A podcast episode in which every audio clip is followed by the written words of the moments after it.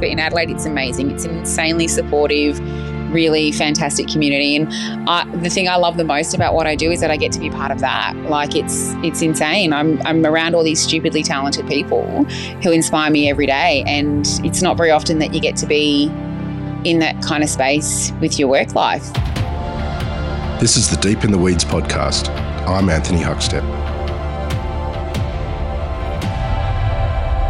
Growing up in a food loving family can have a long lasting impact on what we value. It places emphasis on connection, health, sustenance, and a feeling of safety too. Those fond memories often lead people to shift careers and chance their arm in the food sector. Rose Adam is the co owner of The Middle Store in Adelaide. Rose, how are you? Good morning. How are you? Good. It's um, good to get you on the show. You've um, got a food history in your family and um, a big love of food. Um, is that is that what drove you to move into the food sector? Absolutely, yeah. We've grown up, you know, in a very very big ethnic family. So, um, you know, we it was never really um, just you know mum and dad at home for dinner. It was go to an auntie or uncle's house. Everyone, all the aunties, uncles, cousins would all be at the same house. Um, the aunties and the mums would be in the kitchen cooking. The dads would be out the back. Kids would all be running around. Um, and we would do this every night. And then we'd all come together for dinner. And it's just something that we always did. And it's something that we've always known. And I've never really known it to be any other way. So food has always been 100% at the heart of every family occasion and event. So it's always been really important to me. And I think that that's um, yeah, definitely one of the biggest drivers for getting into the industry was wanting to share that with people. I think that that whole experience of family and community and eating and how we eat, um, and wanting to sort of introduce people to that world. You spent a lot of your career not in the food sector. Tell us about that period of time when the cogs started to turn and you started to think of veering towards food? Yeah, I've been in corporate for about 15 years. And I think the interesting thing about being in the corporate world is that you you know, you're working for a passion for sure. Like I was passionate about what I was doing. I was, you know, a trainer. I was teaching people and educating people on how to do their jobs better, which was insanely rewarding. Um, but there was always this idea of climbing this corporate ladder. Um, and I kind of climbed the corporate ladder and I had this huge job and I was living in Melbourne and I was heading up this big, you know, department and it was really exciting. And I'd kind of hit the peak of what I wanted to do with my career. Um, and I just remember thinking, I, I, don't, I don't know what's well, like, is this it now? Like, am I going to do this for the rest of my life? like, am I going to sit at, at board meetings and talk about how much money my work is making for the company? And it just started to slowly eat into my soul. Um, and it just the the whole idea of helping people and having that reward in that work was slowly going further and further away from me and it just became more of a of a corporate life. And I just remember thinking I don't know that this is I don't know if I can do this for another 15 years. Like I don't know that I can sit in these meetings with all these people crunching numbers and just talking about really mundane things. So um, I was always on the cusp of wanting to get out of the industry, but it's a huge leap and leaving a really well paying job is scary. I had a mortgage and all that sort of stuff. So, um, you know, I was kind of like, I don't really know if this is something that I can do.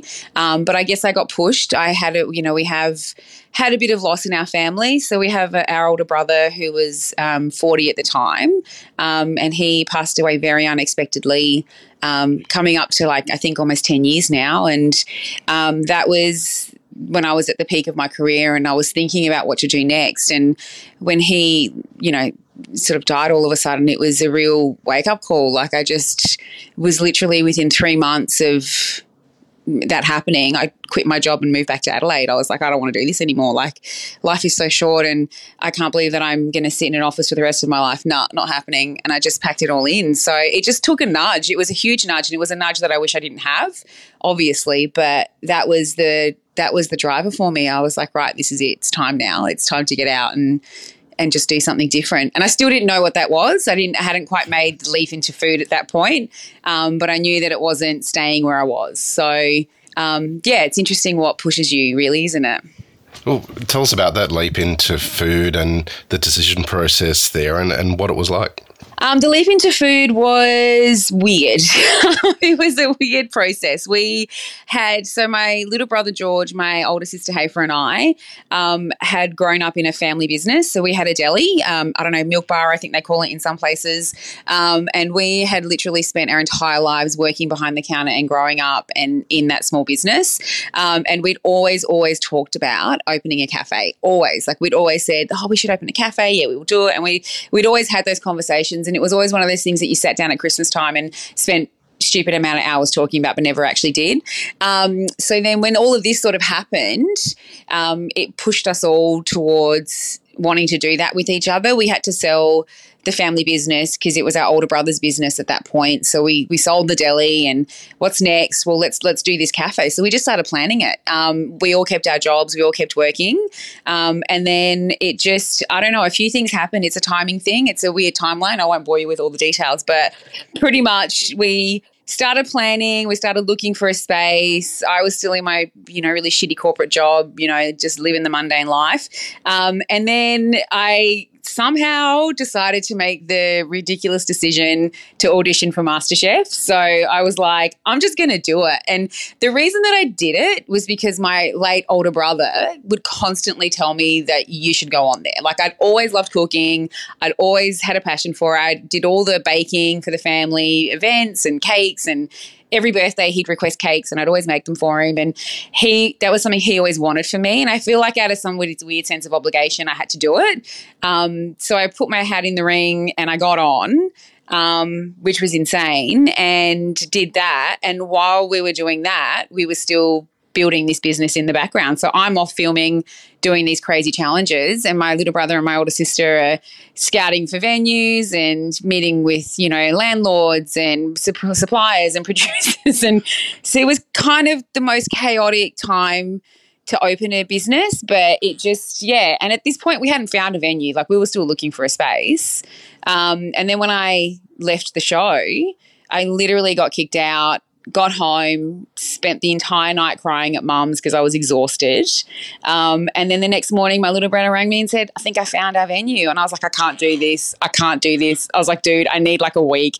He's like, you have to come and see. I think this is it. And I just remember driving up to the shop um, and it was this dingy looking blue. Everything was blue. That's what I remember. Everything was blue. And I just remember walking in, and I just, as soon as I stepped foot in, my heart just sank because I was like, oh shit, this is it. Like, this is the space. Like, I am literally coming off this roller coaster of this show, and now we're going to open it. So it's a weird time frame. I know people sort of say, how'd you get into the space and how'd you get into food? But that was it. It was this weird culmination of losing someone wanting to honor his memory and then doing this show and then and it all happened within you know the space of you know a few of a year year and a half. Like it was all really quick and and sudden. So um, yeah that's kind of how it happened. Hope that kind of made sense that time. Well i want to explore that moment and beyond it shortly but take us back to when you were young. You you started telling us about the big extended family and the feasts. Is there any dishes or feasts that you can tell us about um, that sort of exemplify that upbringing? Oh, absolutely. So we would all get together um, for birthdays. So we we did this thing where we all had joint birthday parties. So my sister and I were a month apart. Um, so anyone that had a birthday in the first three months of the year, we would have a birthday party all together. Um, so yeah, so it was really special. We all felt really loved. Um, we all felt really unique. Um, so um, my sister and I always had our birthdays together. Um, every year we would have a cake each. So we got our own cake. So don't feel sorry for us. We're fine. Um, so we um, have these massive parties where we get all our cousins. I'm talking like you know, 40, 50 cousins. Like we've got a really big family. Like every mum has 10 brothers and sisters, dad has 10 brothers and sisters. Half of them lived in Adelaide and they all had kids. So, um, you know, we would all be at mum and dad's house and, you know, the house was tiny and my, you know, my memories are so vivid. Like uh, it's more the sounds and the smells that I would remember. So, you know, you'd walk into the kitchen and all my aunties wore the gold bangles, you know, those, you know, sort of the Lebanese women, they're all with these gold bangles and, one of my most vivid memories is coming in and they would use their hands. They didn't use utensils for anything. Like their hands were their utensils. And they'd have these big buckets and like one would be mixing salads and all I could hear were the clanking of the gold bangles. Like that's my I, every time I could hear all those gold bangles, and they all wore them, so they all have like three or four on their arms, and I could hear that sound, and I'd be like, all right, there's something happening in the kitchen, and they'd all be gossiping in Arabic and talking, and you know, like my auntie Julie, she makes the world's best tabbouleh. Like no one ever makes a tabbouleh better than hers, and no one's allowed to make tabbouleh if she's around. So, um, you know, so she would always make tabbouleh. Mum would make this dish called samki hardo, which was this whole fish roasted on the barbecue, um, and it was was covered in this tahini chili sauce with, you know, buttered almonds and all these beautiful fresh herbs. And it was absolutely insanely delicious. And that was her sort of like thing. And she'd have this big tray of, of fish. And there'd always be wara anib, which were the vine leaves with the meat and the rice sort of rolled up. I guess dolmades are what people might know them as. Um, you know, and so there'd always be a pot of that you know, sort of simmering away on the cooktop. And, you know, and those smells, you know, the fish and the salad and the meat coming off the vine leaves, like that was when you knew that it was a party. And those events, you know, we did that for all our cousins. So every time anyone had a birthday, it would be the same thing just at someone else's house. Um, and they're the most, you know, they're the things that, like I think about now, like growing up, and I think like they those moments, those memories are the things that really connected me to food and love. Like that's how they showed us how much they loved us. That's how they showed us that they cared for us was that they would spend days preparing for these meals. Like it wasn't just coming in the morning. Like they'd go shopping, they'd go um, foraging. You know, we call it foraging now, but it makes me laugh when people say we're going foraging. Like mum, mum, like you know, I can't explain to you. Mum would keep a plastic bag and a knife in her boot, and she would pull over on the side of the road if she saw purslane growing on the side of the road. She's like, oh, you know, let's get some purslane, and oh, look at that budounis or parsley. Like I'm going to chop that off, and you know, so she would, you know, they'd pick like vine leaves leaves off the side of people's you know homes and you know I mean it's probably I probably shouldn't say that because it's illegal but um, you know so that that's the sort of stuff like they would prepare for these events by doing things like that, going to the markets, getting all their food, and then they'd cook for us. And I just think those memories for me, like I just remember that feeling of just inclusiveness and just warmth and happiness and joy. And all of that was just surrounded by this messy, chaotic, noisy, smelly kitchen. Um, and that's that was growing up for me. Like that was everything. I can't imagine it any other way now. Tell us what it was like trying to come up with the concept for the middle store with your siblings. Was there a lot of heated debate and trying to like when you were trying to land on the right idea for it? Yeah, I mean, it was Yes and no. Like the reason that it's called the middle store um, was because the original concept for the space was fine dining. Um, so wow. we, yeah, I know. Can you believe it? Like, what, what idiots? um, this is me. The only experience I have in a kitchen is working on MasterChef. Like, yeah, let's open a fine dining restaurant. Why don't we? Um, you come out really cocky from that show. I tell you what, you're full of beans and you're not really sure why. Um, so yeah, we um, we had wanted to do a a fine dining sort of experience that replicated those family dinners, you know, those barbecues. Like we wanted it to be share plates, big, messy share plates of food. You know, we wanted people to know what it was like when we had those birthday parties and those lunches and those barbecues. And we wanted to do that sort of thing, but just in a restaurant sort of setting. Um, so when we sort of started planning that, um, we realized that we were way in over our heads and there was no way in hell we were going to be able to pull that off. Um, so then we pared it back and went, well, what if we just did it cafe style because um, you know we could still do the food that we love but we could just do it in a more relaxed setting.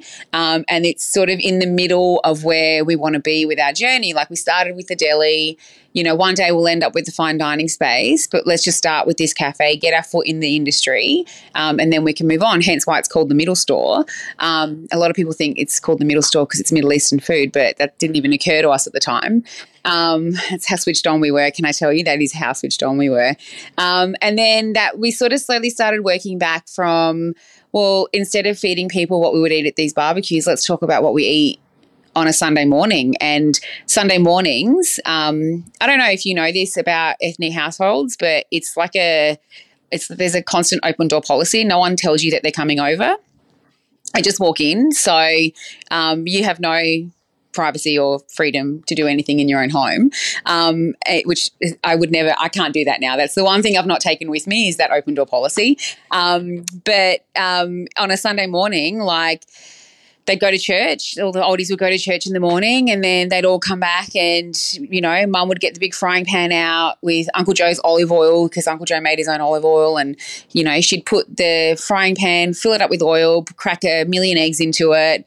Um, you know, somebody would bring bread from the Lebanese bakery with the manushi, um, you know, and then they you know put the eggs out, and then the labneh would come out, and the olives and the tomato and the cucumber from someone's garden, and I'll just go pick some mint from the backyard and that would all come out meze style on the table and you'd all just dive in and that's what we'd have for breakfast. And you know it was like well you know the coffee was brewing you know the little you know coffee pot was going and uncle hasib would bring his homemade ouzo um, that we'd have after and that was that was breakfast for us on a sunday. And i was like well what if we just what if we went off that? Like what if that was what we shared with people. And that was pretty much how we came up with the concept. And it wasn't hard. We didn't argue, we didn't fight. We just knew. We just knew that that's what we wanted. We wanted to share that whole world with people and share that community with them. And um, yeah, there wasn't much argument on the concept. The menu, on the other hand, yeah, that was yeah, it was a whole time.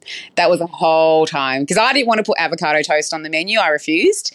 Um, and my sister was like, How do you have a cafe without avocado toast? And I'm like, Watch me watch me. And I still don't. So um, I put my foot down. I was like, we don't eat avocado toast in this house. And we don't poach eggs either. That was the other thing. We don't eat poached eggs in Middle Eastern food. It's not a thing that we do. We eat fried eggs or we eat scrambled eggs. Um, and I was like, I'm sticking to that. So we don't do poached eggs at the cafe. And that was another thing that we got into a massive argument about um, was me not wanting to do poached eggs because it wasn't true to what we did. It wasn't what we ate. It's not how we lived. So um, we wanted to keep it as genuine to the to that experience as we could. Was it hard translating the food that you experienced from your memories as, as, a child and, and your mother's food into that cafe setting? Absolutely. It was so difficult because we didn't eat there was nothing refined about how we ate. Like there was no, it was there was no. Oh God, we didn't even eat with plates half the time. Like you just chuck everything in a piece of Lebanese bread and roll it up and have it drip down your arm as you sat out in the backyard. So it's there was trying to just the food, the concept of the flavors, and you know what we wanted to do. Yeah, it was tricky trying to work out how do we how do we turn that manushi with the labneh and the eggs and the olives in it um, from wrapped up in a piece of tissue paper to a beautiful piece of thing that we can put on a plate that we can actually sell to people and they'll be happy to pay for it. So it was there was a lot of experimenting. There was a lot of you know, playing around and, you know, the, the ingredients never changed. It was more just how do we make it look a little bit more appetizing and a little bit more safe to approach. We were really nervous that people wouldn't understand what za'atar was, what labneh was, you know, we were really nervous that people would go, Oh, what do you mean it's just yogurt? It's like, oh, it's just yogurt, but we just take all the water out of it. And, you know, so we had to find ways to explain things to people and present them in a way that was familiar. So it still looked like cafe food and sounded like cafe food. Um, it just had the different ingredients in it. So it was, you know, it was a real education process for us because we had never really had to explain our food to anyone before because we didn't really hang out with anyone else but ourselves. I mean, you have 50 cousins, you don't need you don't need friends, you have cousins. So yeah. And uh, is, are there a couple of dishes that you can tell us about that are on the menu that kind of exemplify what you're doing? There's two. There's two that I um, am absolutely in love with, and they're my favorites. And anytime people come, I always say, you got to try either one of these two. So um, one of them is the breakfast manushi um, because I didn't know until – we'd opened this cafe that other Lebanese people didn't eat eggs and labneh together um, in a manushi because that's how we always ate it. Um, and I just assumed that everybody else did. And then I realized that other Lebanese people were like, you put eggs and manushi and labneh together? That's really crazy. Um, so we, we didn't realize how revolutionary we were. But um, it's literally just a manushi with the za'atar. I don't know if people know what that is, but just a flatbread and it has this beautiful za'atar seasoning on it with olive oil and we just toast it fold it in half so it kind of looks like a pasty sort of shape and we put fresh labneh in there with some baby spinach, scrambled eggs, and just fresh tomato, a bit of salt and pepper, and that's it. Um, and it is beautiful. Um, the eggs are really soft. We don't, you know, we, we go we go for a really wet scramble, um, so you still get that messy kind of vibe that we sort of had, but it's that just a little bit more refined. So that's one of my favorite dishes. It's simple, it's fresh, it's, um, you know, there's nothing crazy about it, but it is really, really delicious. Um, and then the other one is the meze plate. So the meze plate's our version of a big breakfast. Um, and this is the one that is pretty much how we would eat on a Sunday morning. Um, you know, it's all those things that we sort of, you know, would have, but just in a smaller version. So a couple of fried eggs, like eggs that have been fried in some olive oil, um, a manushi, some Lebanese sausage, um, fresh cucumber, fresh tomato, some olives, and some labneh with some olive oil in the middle. Um, and it's kind of like you just choose your own adventure and eat them as you go and you pick at it. So, yeah, they're the two things that I, you know, always say to people give them a go. And I think that the thing that people are really surprised about with Lebanese food is that um, whilst all these things sound insanely exotic, when you actually break them down, they're just, they're really not that crazy. Like it's, you know, it's herbs, it's fresh produce, it's things that have really, you know, delicious flavor to them, but they're not crazy weird things that you you know your brain can't comprehend. Like as soon as you start eating them it's like well it's just a beautiful herb bread like manushi is just a beautiful herb bread so um, yeah so putting all those things together on that meze play and in the breakfast manushi um, that's us. Like that's our family. That's our breakfasts. That's our culture. Just in a way that is a bit more presentable and understandable to people. Were there benefits um, from your corporate life that you um, moved into your food life uh, having had that experience? Was there any anything that helped with running a food business? Oh my god, how to actually run a business, hundred percent. So um, one of the one of the jobs that I had prior to you know the food life was um, I was working. Can I say where I was working? Is that like allowed? I don't know. Um, so I was working at Bunnings. Um, I worked at Bunnings for about five years, um, and I um, wrote a leadership program for them. So I worked on a team, not just by myself, um, but I wrote a leadership program for them um, on how to run um, you know, how to run a department basically. So this is for the people that ran, you know, like the tool section or the, you know, or the paint section. So the managers of those sections. And it was how to read a profit and loss statement, how to manage your costs, how to roster, how to budget for you know um, you know loss and you know low sales and how to boost sales and advertising and all that sort of stuff. So um, you know I worked with a team. We wrote this management program. We delivered it. We assessed people on it. I was like we basically had to give them a certificate, a diploma um, in management. So we were running an in-house diploma in management program for them. Um, so I had to assess them and check them and make sure that they, you know they were doing things properly. So I had to learn how to run a business, like from start to finish, to be able to write this program. Um, and then I had to go and do that at my next job at Specsavers, where it was, you know, the same thing. But these were people that actually franchisees that bought into the business, so were, it was a bigger, way more huge responsibility. Um, so then I had to write another program for that for them. So learning how to run a business, learning how to read a profit and loss statement, learning how to roster people, how to manage those costs, how to um, coach people, how to have conversations with people, like, you know, not getting frustrated when someone doesn't do things the way that you want them to, actually being able to understand their perspective and talk to them and all those sort of things, they were invaluable. I don't think that we would have been as successful as we have been had we not had. And my sister had the same background as well. So she was a, um, she worked at, at the University of Victoria doing pretty much the same thing, but just for a university as well. So between the two of us, we had all of this knowledge on how to run a business. And it's the same, like it's the same thing. It doesn't matter what kind of business you're running at the end of the day, you're there to make money. How you make money, profit and loss statements look the same no matter which business you're walking into. Um, staffing is the same, rostering is the same. Like, yeah, there's some small tweaks, but all those concepts, you can pick them up and apply them to any business. So for us, it was, you know, we felt confident that we could run that side of the business really well. It was just learning you know, how to manage costs in a kitchen, um, you know, how to price up a menu, like those little things they took a little time for me to sort of get my head around. Um, not much, but I figured it out pretty quickly. But yeah, it was those sort of things that really, really helped us. So I just don't know that we would have lasted as long um, because the very first thing we learned going into business was to you know keep your your investment of capital really low when you open a new business don't borrow a lot of money our game plan was pretty straightforward it was if this goes bust and we absolutely fail at this Um, how much can we each take on in debt to be able to pay off and not ruin our lives? Um, that was literally the conversation that we had. So we set it up really cheap. My little brother, God bless him, literally was there every single night. He pretty much built the entire space, you know, with his with his hands and a couple of mates. And we're very lucky. We have a cousin who is a very well renowned architect in Adelaide, um, and he was so excited for us. He came in and basically just project managed the whole thing for us. So um, this is what this is the benefit of having like fifty cousins because they all we're always connected to someone that can do something. So, um, yeah, so it was invaluable having all that corporate knowledge um, was insanely helpful. And this is what I say to people now. Anytime someone says to me, Oh, I want to open a cafe, how do I do it? Go do a business course. 100%.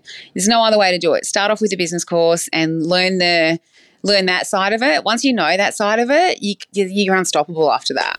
What surprised you about running a cafe? Um, how hard it was. how many hours you have to put in. I was astounded at how many days and hours and you know like it, it was it's it's hard. Like it, what's hard about it is that you're you know you're so connected to it. Like everything is you can't be pragmatic when you run your own business. It's really hard to to separate yourself from the emotion of it because it's you. Like it's your heart and soul. And i didn't realize how sensitive i was. I had no idea how personally I took anyone that didn't like it or anyone that put in a complaint or gave us feedback that they weren't happy about. Like, I, it would destroy me. Like, the first time someone told me they didn't like a dish, I sat in the toilet and cried for five minutes because I was like, I'm letting everyone down. Like, this is me. I'm running this kitchen. People come to the cafe for food. It's 60% of our profit margin comes from the food. You know, coffee doesn't make you that much money. It's all down to the kitchen. So I was like freaking out because every time somebody wasn't happy, I just re- didn't realize how much I would take on that responsibility of being the person that let them down. Um, and it was hard because I wasn't working with strangers, I was working with my brother and sister. Um, and they had given up everything to do this as well. So we were really on the line here. So I, I think the thing that surprised me the most was just that like how hard it was to hear or to see when things didn't go well and how personally I took it because it was, um, yeah, it was a lot of time and effort that went into it. And when someone didn't like it, it was like someone just stabbing me in the chest. It was really, really hardcore. Um, and the hours, just the hours, man, it's really messed up how many hours you work. So messed up. Like it never ends. You start and finish your day at the cafe, but then you stay for another three hours just to do all the other stuff. So, um, yeah, I didn't realize how much hard work it was going to be. I knew it was going to be hard. I just didn't realize how much it was going to be, yeah, a challenge. Has this move into food changed you? A hundred percent. Oh my goodness. Like I didn't realize how boring I was in my corporate life. I didn't realize how much I talked about my job. I didn't realize that I was one of those people that when you when you said to them, "Oh, hi, how you going? Really good. Work's just been really busy," and you just launch straight into what's happening at work. You know, like I, I became one of those people, and I didn't realize that I had become one of those people until I started working in this industry because you know I I didn't want to talk about the cafe when I wasn't at the cafe because it just consumed my entire life. So I was like, I have to be way more interesting of a person um, because, man, this is just going to destroy me. I can't be this person that talks about my business and lives it seven days a week. It's too much. So I was definitely became a more interesting person. But I think it it made me stronger um, in a sense that like I've always been a strong-minded, you know, driven person, um, but it kind of unlocked a different kind of strength in me, a real resilience. It made my skin a lot thicker. Um, I'm definitely not as sensitive as I used to be. If someone doesn't like something now, I'm like, great, let's talk about it. What didn't you like? And I can sort of be a bit more pragmatic about it. Whereas I think before I'd be like, I hate you. You're stupid. You don't know what you're talking about. Get out of my cafe. Um, so, you know, it's definitely given me that ability to take on feedback in a whole nother way that I would never have been able to have done before. Um, you know, I'm more open to it now. I'm definitely more receptive to hearing people's thoughts and I kind of welcome it a bit more. And I think it's definitely made me more appreciative of my family's history and background. Like, you know, my parents, my aunties, all migrants, all opened up their own business. And I never realized how hard they worked until I had to do it.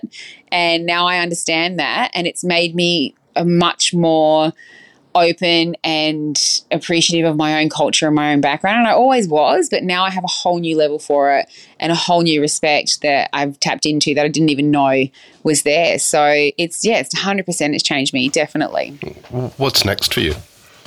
Um, that's a really damn good question. I really don't know. I've, um, you know, I'm at a point now where I, I don't know, I really want to start exploring, um, you know, another concept like the idea of another business. Um, yeah that's that's definitely something that's on the cards.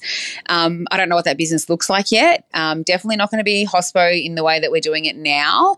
Um, maybe something slightly different. So i have a few ideas but nothing that i kind of want to talk about yet because it's i don't want to jinx it. Um, i definitely want to write a cookbook. I feel like that's just something that um, I feel like is a rite of passage for any MasterChef contestant is to write a cookbook, and everyone else has done it. So, God, I have to do it now. Um, but I want it to be a slightly different. You know, I just want it to be about my life and growing up and food, and I want to share those recipes with people. So that's that's a little project that's kind of always simmering away in the background. I kind of work on it every now and again, um, and then who knows? I mean, I'm so open to things right now. I feel like, um, you know, I feel like that the biggest lesson I've learned in the last, you know, we've been open now for seven years. And I think the biggest lesson I've learned in that last seven years is that you really don't know what's around the corner and you can plan as much as you want. You can put all the spreadsheets together. You can do all the analysis. You can, you know, think about things and talk about things.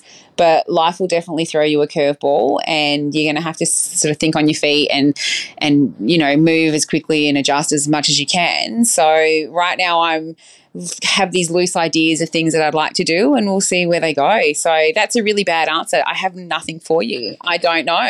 What's next for Rose? I don't know. Let's just survive and get through the rest of the year and we'll see what's next. Well, your energy is amazing and you're doing some amazing things there in Adelaide. What, what do you love about what you do? Um, I love that. Oh, so many things, but I think the biggest thing I love the most is the community that I'm in. Um, I have been welcomed into this hospo community in Adelaide with big, open, loving arms. I've made so many friends in the industry, and I'm so. I feel so lucky because I feel like that whole community and I don't know what it's like in other states but in Adelaide it's amazing it's an insanely supportive really fantastic community. And I, the thing I love the most about what I do is that I get to be part of that. Like it's it's insane. I'm I'm around all these stupidly talented people who inspire me every day, and it's not very often that you get to be in that kind of space with your work life. So um, that's the thing I love the most is being a part of that for sure, and feeding people, just making people happy. Oh my God, come and eat cake and drink coffee and let's talk about you know mundane things and be happy about it. It's excellent. Well, Rose, it's been absolute joy having you on Deep in the Weeds today to hear just a bit of your story. Um, good luck with the cookbook. Keep in touch and we'll catch up again soon. Amazing. Thank you so much for having me. Such a thrill.